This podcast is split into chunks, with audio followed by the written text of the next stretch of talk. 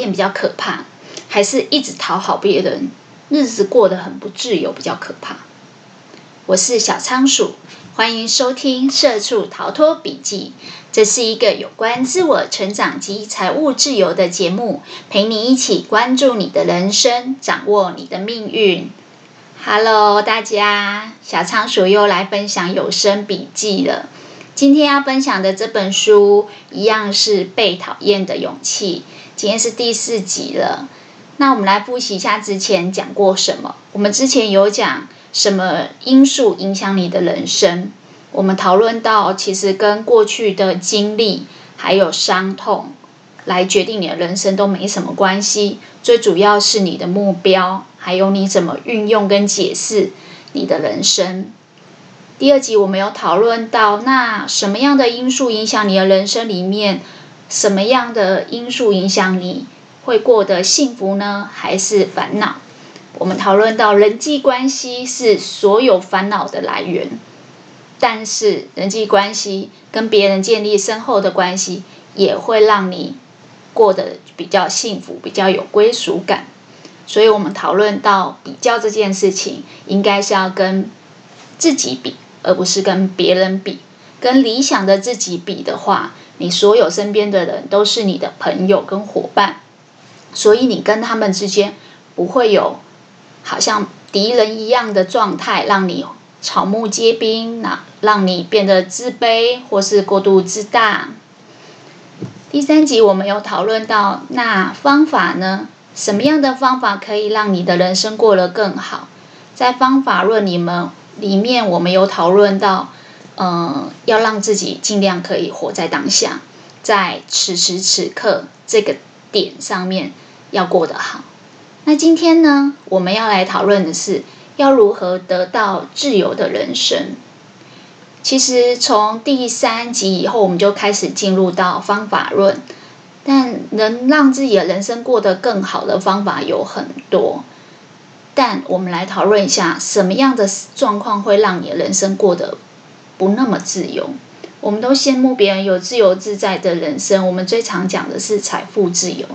但事实上，让自己的人生变得自由，我觉得有很多部分也还是跟人际关系有关。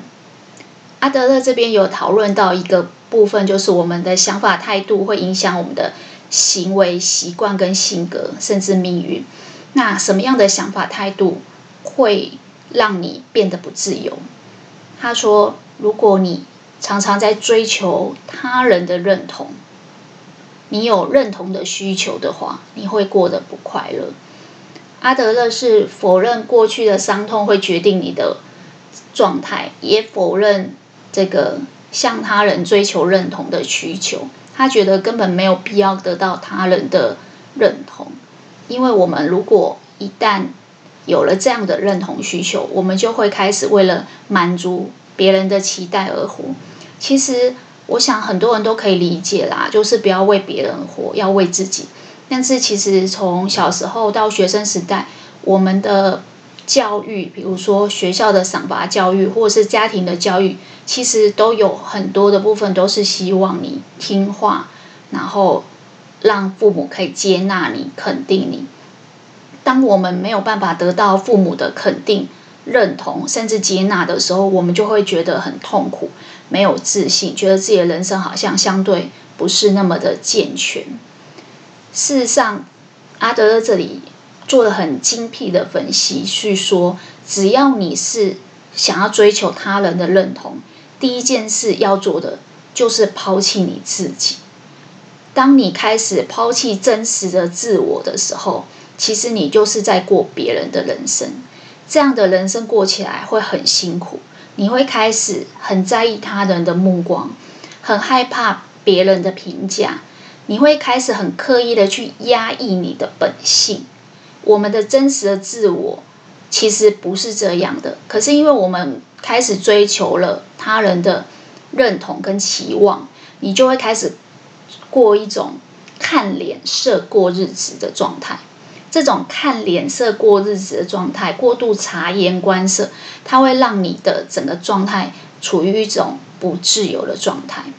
所以阿德勒有在说，如果你觉得你随时随地都在察言观色，这相当于你对所有的人效忠，你对他们都有责任，而这也会让你的人生过得很有负担。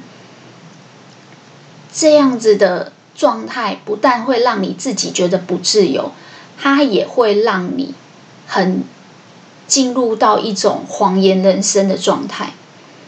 什么叫谎言人生？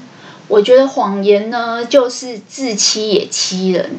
你自己骗自己说没关系啊，我还可以啊，嗯，我没有觉得我这是符合大家的期待，我没有太看脸色啊，我本来也可以接受这样。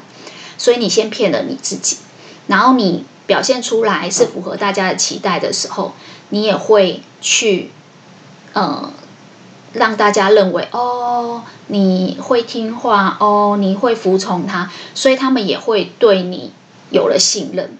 但这个谎言事实上是你骗了自己，也骗了他们。那为什么人会想要追求认同？最主要就是不希望别人讨厌自己。讲直一点，就是在讨好他人，怕被讨厌，所以讨好。讨厌跟讨好，它的最大的差别是，讨好永远都只有暂时的。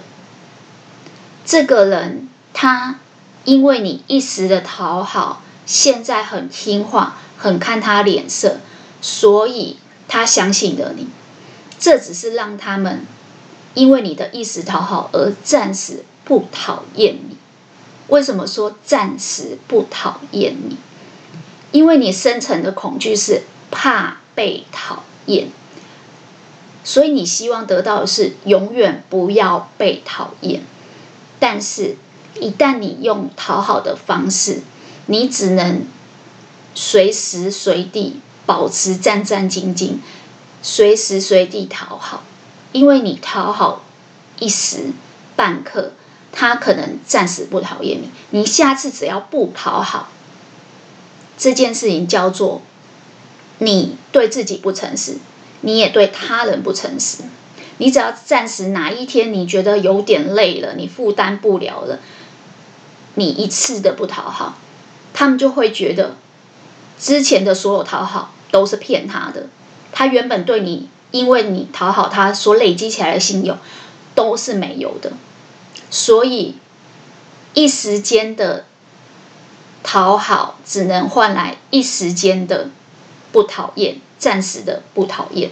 只要你没有办法一直一直的讨好，没有办法时时刻刻分分秒秒丝毫不差的讨好，他们的信任会马上崩盘，他们会觉得。你是在骗他们，你过去的讨好都是假的。但是人是这样的，人在讨好他人、牺牲自己所有真实的时候，会渐渐累积负担感。有一天你一定会负担不了，你一定会超过你的负担，你会负担一些你其实负担不了的程度。嗯，我觉得在职场上来讨论是最常见，就是。比较讨好性的人格，对于别人把工作推给他，或者是别人的一些刁难，都会概括承受。刚开始大家会因为这样觉得很喜欢他，可是只要一次两次，他没有办法再负担，大家每一个人都往他的面向拨一点点过来，超过他的负担的时候，他可能就会受不了。他只要一次性的拒绝，可能小部分的反对。就会引来其他人对于信任的危机，觉得那你之前都是假的，你不是你不是应该都会盖瓜承受吗？所以这个时候你会发现，所有的讨好瞬间变成了讨厌，暂时性的不讨厌你，并没有办法让他们永久的喜欢你。当你。对自己不诚实，也对他人不诚实，这样子的谎言人生基本上是恶性循环。他永远没有办法让人家喜欢你，但你的出发点不就是害怕被讨厌吗？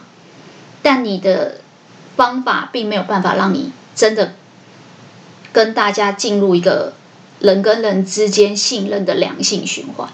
所以阿德勒说，这样子一直接纳、说服自己去接纳这样相对不自由的人生，然后一直自己骗自己，也顺便骗别人，基本上是过得很不自由的。人是被束缚的。那要怎么办呢？他说：“如果你觉得你的人际关系让你压力很大，让你觉得不自由，想要解锁这个压力跟不自由，最主要的就是你要开始追求的不是他人的认同。那大家就会想说：哦，我知道啊，要追求自己的认同，不是，不要追求认同，不管自己或他人，你知道。”之前林志玲有一句话叫“不要再为我打分数”，他就有说希望大家不要就是因为他是第一名模或者是什么，每一次他出席都被倍感压力。他不希望大家替他打分数，但你觉得他自己有没有在替自己打分数？其实我们有很多的自我怀疑、自我质疑，甚至进入自我的鞭打。别人打你一巴掌，你可能自己甩自己十个耳光。自己给自己打分数，有时候更严苛。讲好听叫自我要求高，追求完美；讲难听叫自己不放过自己。所以阿德勒在这边讲，从头到尾他是否认追求认同的需求。为什么会否认追求认同的需求？其实认同的需求是大家都会需要的，但是认同的需求真的会让你。因为要有这样子的这个叫欲望，而让你的人生过得很不好。他说，其实应该换一个方法，要选择的是自我的接纳。什么样叫接纳？接纳包含去知道自己可以改变跟不可以改变的所有面相，真实的面相。其实我们的人没有人是完美的。通常在某些面相很完美，其他面相可能就是他的软弱。所以他说，其实是想不想被讨厌跟你的努力一点关系都没有，并不会因为你的一时讨好而换来永久的喜欢，也不会因为一时他讨厌你或不讨厌你而怎么样。他说，其实人如果一旦想要讨好他人，你就会没有办法为自己而活。那你要如何为自己而活，然后让你的人生过得比较自由？他说，其实你要先接纳自己是有相对不完美的，你不要去要自己替自己打分数，然后自己肯定自己、认同自己。自我肯定跟自我认同，其实蛮多时候你也是要透过比较，还有别人给你的回馈去打自己的分数。简单来讲，就是。我们对内打自己的分数的同时，我们有时候也会侦测外在。所以，其实如果你只是想要追求自我肯定，你很容易还是到最后，其实你是在追求他人的肯定。那要怎么怎么做到不要做自我肯定？他说做自我接纳，这个接纳里面包含了我们的所有欲望里面都有做不到的时候，就是简单来讲。之前立下界限里面有讲，我们有不得愿的自己，我们要去盖瓜承受无条件的去接纳，在人生旅途中，你一定会有像股票一样高高低低的状态，即便人家低潮，你也要是第一个接纳自己的人，第一个为自己按赞的人，力挺自己，这个很重要。那可是因为我们人还是生活在这个。人际关系的群体社会里面，我们不太有可能完全不管别人的评价，那怎么办呢？阿德勒在这里有说到一个点，叫客体分离。这个点其实在《立下界限》那本书也有介绍，但是我在《立下界限》那一本书没有讲的太多，所以我在这边稍微解释一下。客体分离的概念是，我们的功课跟别人的功课要将它分开。什么情况是客体分离？什么情况是客体没有分离呢？他说，比如说，我们非常在意别人的眼光、别人的评价，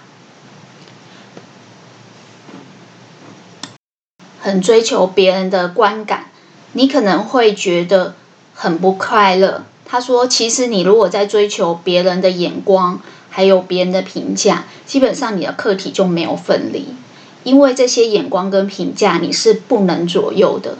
阿德勒里面有举例说，像上司有时候会不合理的训斥你，甚至呃冷眼相待你，这个部分呢，你要去区分一下，因为这个部分是属于上上司自己本身的功课，他的课题。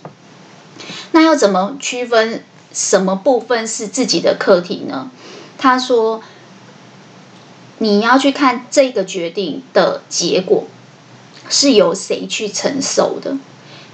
呃，最常见的例子就是爸爸妈妈对小孩子，呃，课业上的干涉。比如说，呃，读书是小孩子本身的课题，但是爸爸妈妈常常会很就是干涉小孩子的课课业状态，嗯、成绩状态。那他说，其实爸妈这种状态呢，表面上好像是为了孩子好。但事实上，对小孩子的状态比较像是满脚泥巴，然后踩进别人的家里，很容易引起亲子之间的冲突。那你会说，嗯，那这个到底是属于父母的课题还是小孩的课题？他说，如果努力读书，以争取到未来可以进到理想的学校，小孩子也觉得那个是他自己理想的学校，这个课题就是小孩的课题。但是，当父母就是过度的干涉他学习的状况，甚至成绩的状况，那就会是父母自己也有他的功课。因为表面上他好像是为了小孩好，但事实上，父母多多少少还是有一点点自己的虚荣心和支配的欲望在。所以，当他满脚泥巴踩进小孩子的家里的时候，他很容易就跟小孩子。产生冲突，阿德勒的建议是去理清楚，说这个事情发生的结果会由谁承受。倘若未来不能上理想的学校，这个结果主要承受的对象是小孩子，那这个就是属于小孩的课题。你应该将它分开，把它独立开，让小孩子自己去处理。爸妈并不是完全不能干涉。而是他可以站在比较协助的角色，因为毕竟这是小孩自己在生命当中必须要面对的课题。但很多人都会相信啦，我相信很多人都会觉得这个很难做到，因为我觉得亲子关系的东西其实并不是三言两语可以去去理清的。那我们讲刚才那个上班族遇到上司不合理的怒斥或是冷眼相待的概念，他说其实这个他怎么对你，比如说这上司怎么样怒斥你，或是怎么样对待你，那都是上司本身的课题。那你自己的课题呢？他说我们自己当员工的课题，并不需要去向上司靠拢，卑躬屈膝，低声下气。我们应该把这个课题分离来开，去聚焦在自己的功课上。自己的功课可能是去面对上司现在在呃不开心的工作内容到底是什么，坦诚的去面对这个工作为什么自己没有做好，那是不是有什么问题存在？然后去承认一些，如果这些呃工作的内容。所做不到的范围是自己能力还无法达，呃，资历还不够，那就坦诚的去承认自己办不到这件事情，聚焦在自己的功课，而且去面对它，去承认自己办不到跟办得到的部分。至于上司要怎么对待你，你不需要因为上司的不合你怒怒斥你，或者是能冷眼相待你，你就。很卑躬屈膝，很低声下气。基本上，阿德勒这边有讲到一个概念，就是说，我们当然不需要去追求别人对自己的认同，但是我们也不是故意要让别人讨厌我们。我们不需要让人家讨厌我们，就好像我们可以把马牵到河边去喝水，但我们不能压着它的头，强迫它喝水。所以，上司就很像是那匹马，他可以自己决定自己要不要喝水，那是他的功课，你不能强迫他，也不能左右他怎么对你。但是你不能介入他讨不讨厌你这件事，不见得是你不能做任何努力，你还是可以尽力的把马牵到水边，尽力的去在工作上面做修正，去改变。但是如果今天，呃，工作的内容确实是你办不到，你也要坦诚的去面对。所以，你可以尽量的不让别人讨厌你，把马牵到水边，但你不需要把别人的功课都揽在自己肩膀上，然后想什么事都要介入他人的课题，想办法让别人不要讨厌自己，因为那样的不要讨厌自己，其实只是一时暂时不讨厌。可能你这一次听了上司的话，去做了他想要的做法，或是去卑躬屈膝、低声下气跟他靠拢，他暂时不讨厌你，但他很难永久不喜欢你，因为你这样子，其实你都没有坦诚的面对真实你的自己的问题在哪里，没有真实的去修正，你只是在态度上变得比较低声下气，到最后呢？呃，人际关系只会让你变成一个烦恼的根源，所以你能改变的永远只有你自己，你没有办法去左右上司用什么态度去面对你。这里面大概已经慢慢可以带出为什么这本书的书名叫《被讨厌的勇气》。简单来讲，我们要有勇气被讨厌，我们不要因为害怕、没有勇气，不要因为恐惧，所以就整天讨好别人。因为那些一时的讨好，只能换来一时的不被讨厌。其实你很难真正的去拥有你自己的实力，面对你的问题，修正你的状况，用实力来说话。那我们刚才有讨论到说，为什么我们会这么想要讨好别人？除了我们是恐惧被人家讨厌，厌，然后拿不出勇气去面对被讨厌的可能性以外。到底为什么这么想要追求别人的认同呢？阿德勒这里呀、啊，分析得非常的透彻，其实就是两个字：人性。他说，我们人本能的欲望跟冲动和倾向，其实就是想要追求认同的，这是一个我们的欲望。但是呢，欲望就好像是。在山坡上的一颗石头，如果呢，你要顺着这个欲望过，你基本上就很像是石头从山坡上往下滚，顺顺势的往下滚。你让顺坡而下的这个石头往下滚，你的人生基本上就是欲望的奴隶。就是你就是奴隶，你就是会变得不自由，你就就是会被这颗石头带着走。但是为什么我们大家都会这么做？因为我们都会顺着我们的本性走，我们会顺着我们的倾向走，这是我们人原始的冲动。那为什么有些人不会呢？他说，原则上有些人他发现了，一旦去顺从了这样子自己的本性跟欲望走。所过的日子是不自由的，他们就会知道要抗拒这样的欲望，抗拒追求认同的欲望。怎么抗拒追求的欲望？阿德勒形容说，他就好像你是一个人，然后这里有个山坡，那个石头由上要往下跑的时候，它是地心引力顺势而下，而你呢，要很费力的由下而上把它往上推。很费力，对不对？所以大部分人都做不到。他说：“当你自己由下而上往下推，你第一件事情要做的就是停下脚步。记不记得之前小仓鼠做了很多节目，都跟大家分享到说，要有意识的去注意自己每天所思所想的动作，因为它会影响你的。”后面的习惯、性格跟命运，那我们其实，在自动导航模式里面，我们其实很难做到，就是停下脚步。很多人做着不愉快的工作，但是每天早上起来还是惯性的打卡上班，一做做了十几年以后，沉没成本越累积越高，基本上他就很难去对抗这样的沉没成本。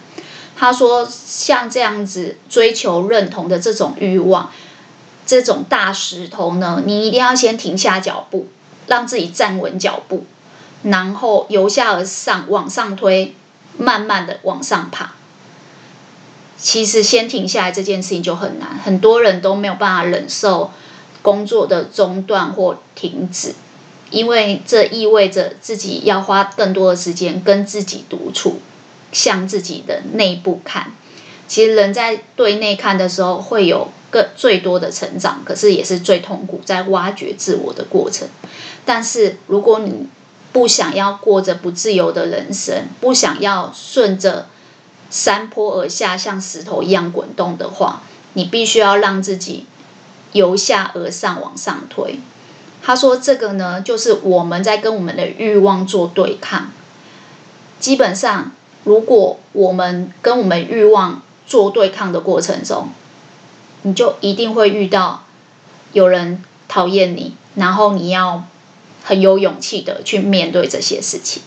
所以，为什么这本书叫《被讨厌的勇气》？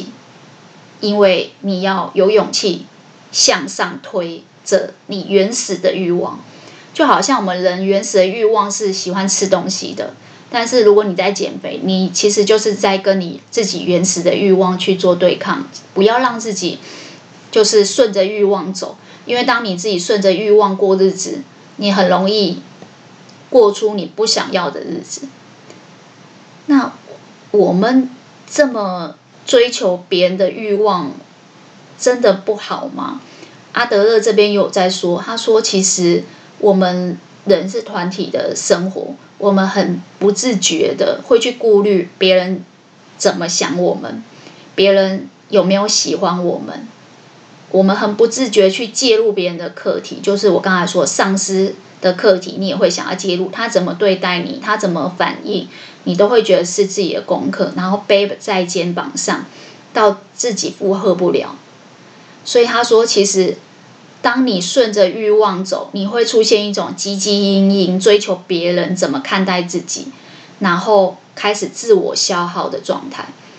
也许你会以为，呃，石头这样一直滚，滚久了你就变圆滑了，呃，你就就是磨掉你原本的本性。但事实上，阿德勒说，其实这并不是真实的，他反而会自我耗损，让你觉得消耗太多心力。那。他举例一个我觉得还蛮有趣的例子，就是爸妈跟小孩。刚才我们有说，爸妈最常介入小孩子的，就是念书这一类的事情。我们会把父母自己的期望强加加在小孩身上。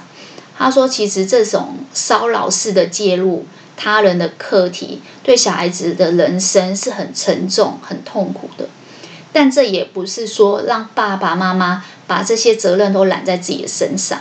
只是说，当爸爸妈妈取而代之去担心小孩子的功课或什么的时候，他反而会让小孩子无功自废，就是本能失去了，他本来的自我能处理这样的能力就会消失。那你就会觉得说，哈，你在说什么？那小孩子就是不懂事，所以我们才要帮他啊。那如果我们都没有帮他，小孩子就是课业都不好，长大了。出路不好怎么办？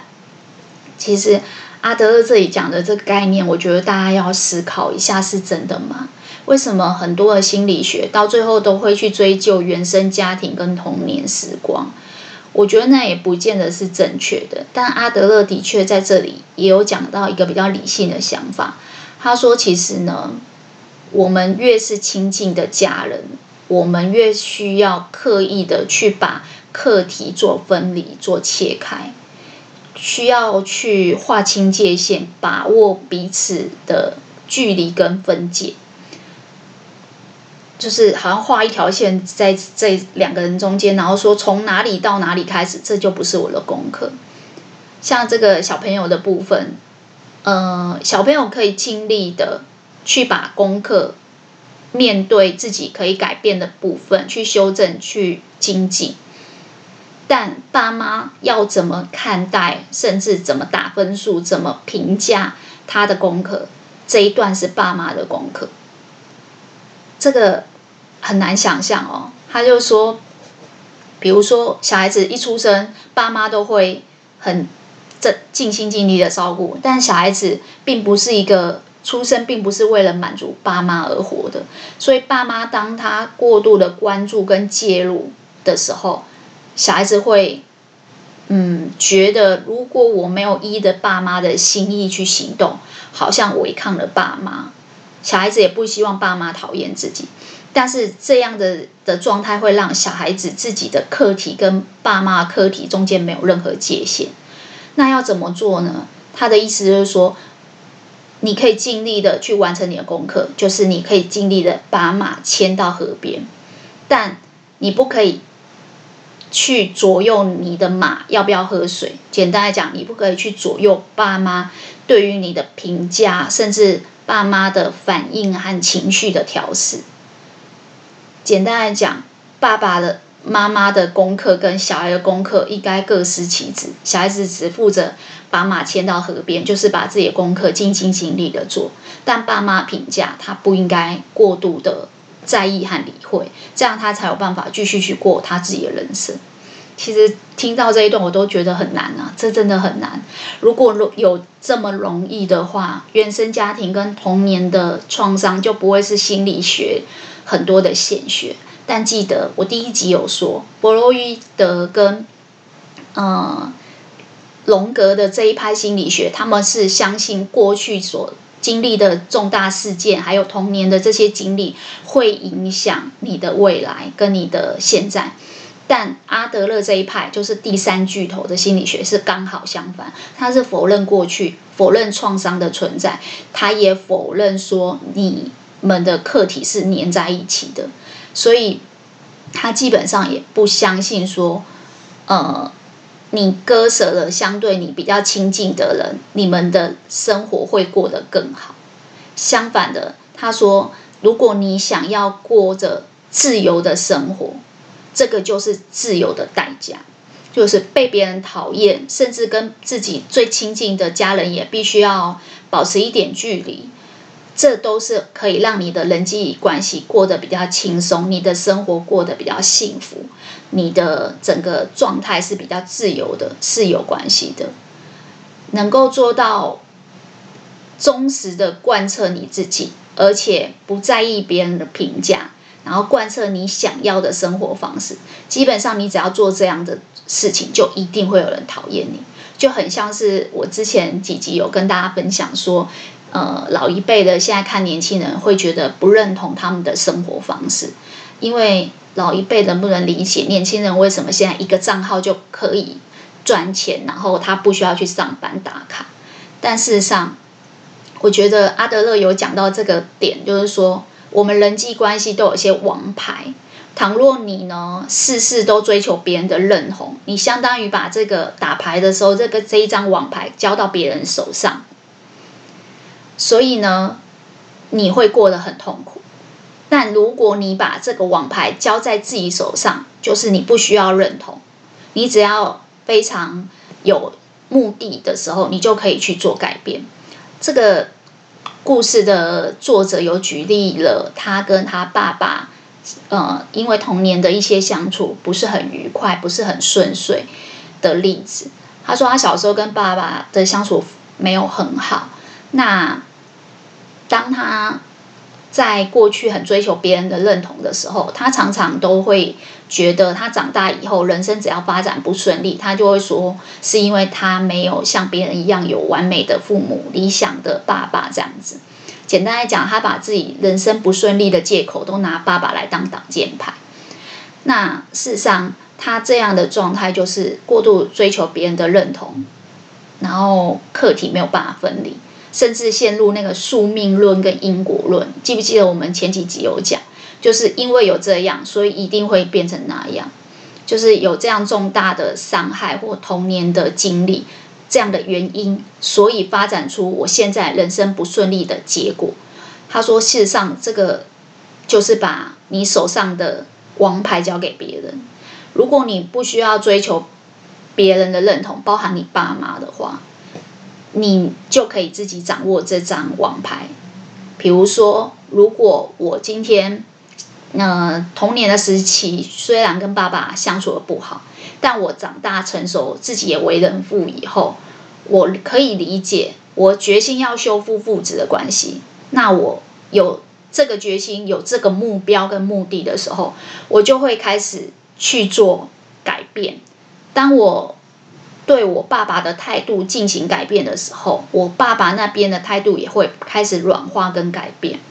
他说：“我所做的事情就只有一件事情，就是我尽力的把我爸爸带到河边，而最后他喝不喝水那是他的功课。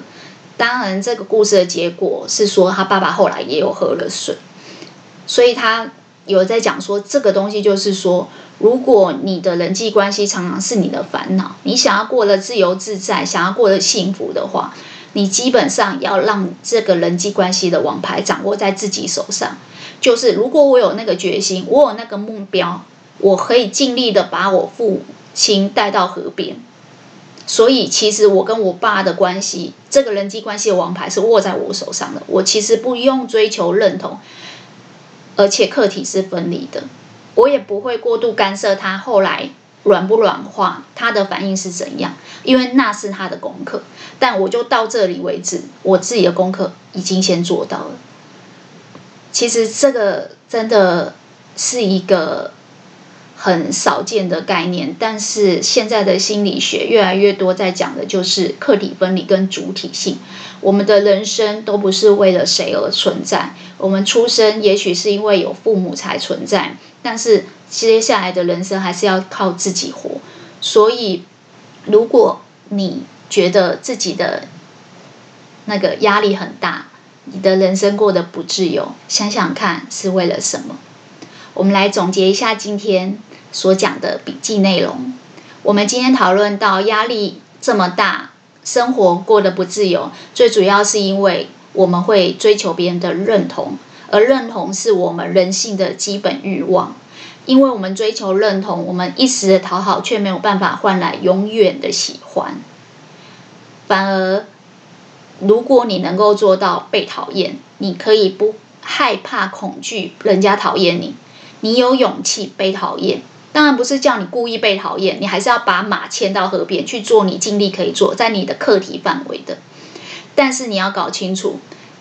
如果你不想要继续过着谎言的人生、压力跟不自由的人生，你要自己掌握这个王牌。你要把功课分开，你只写你自己的 homework，别人的作业绝对不要带回家写。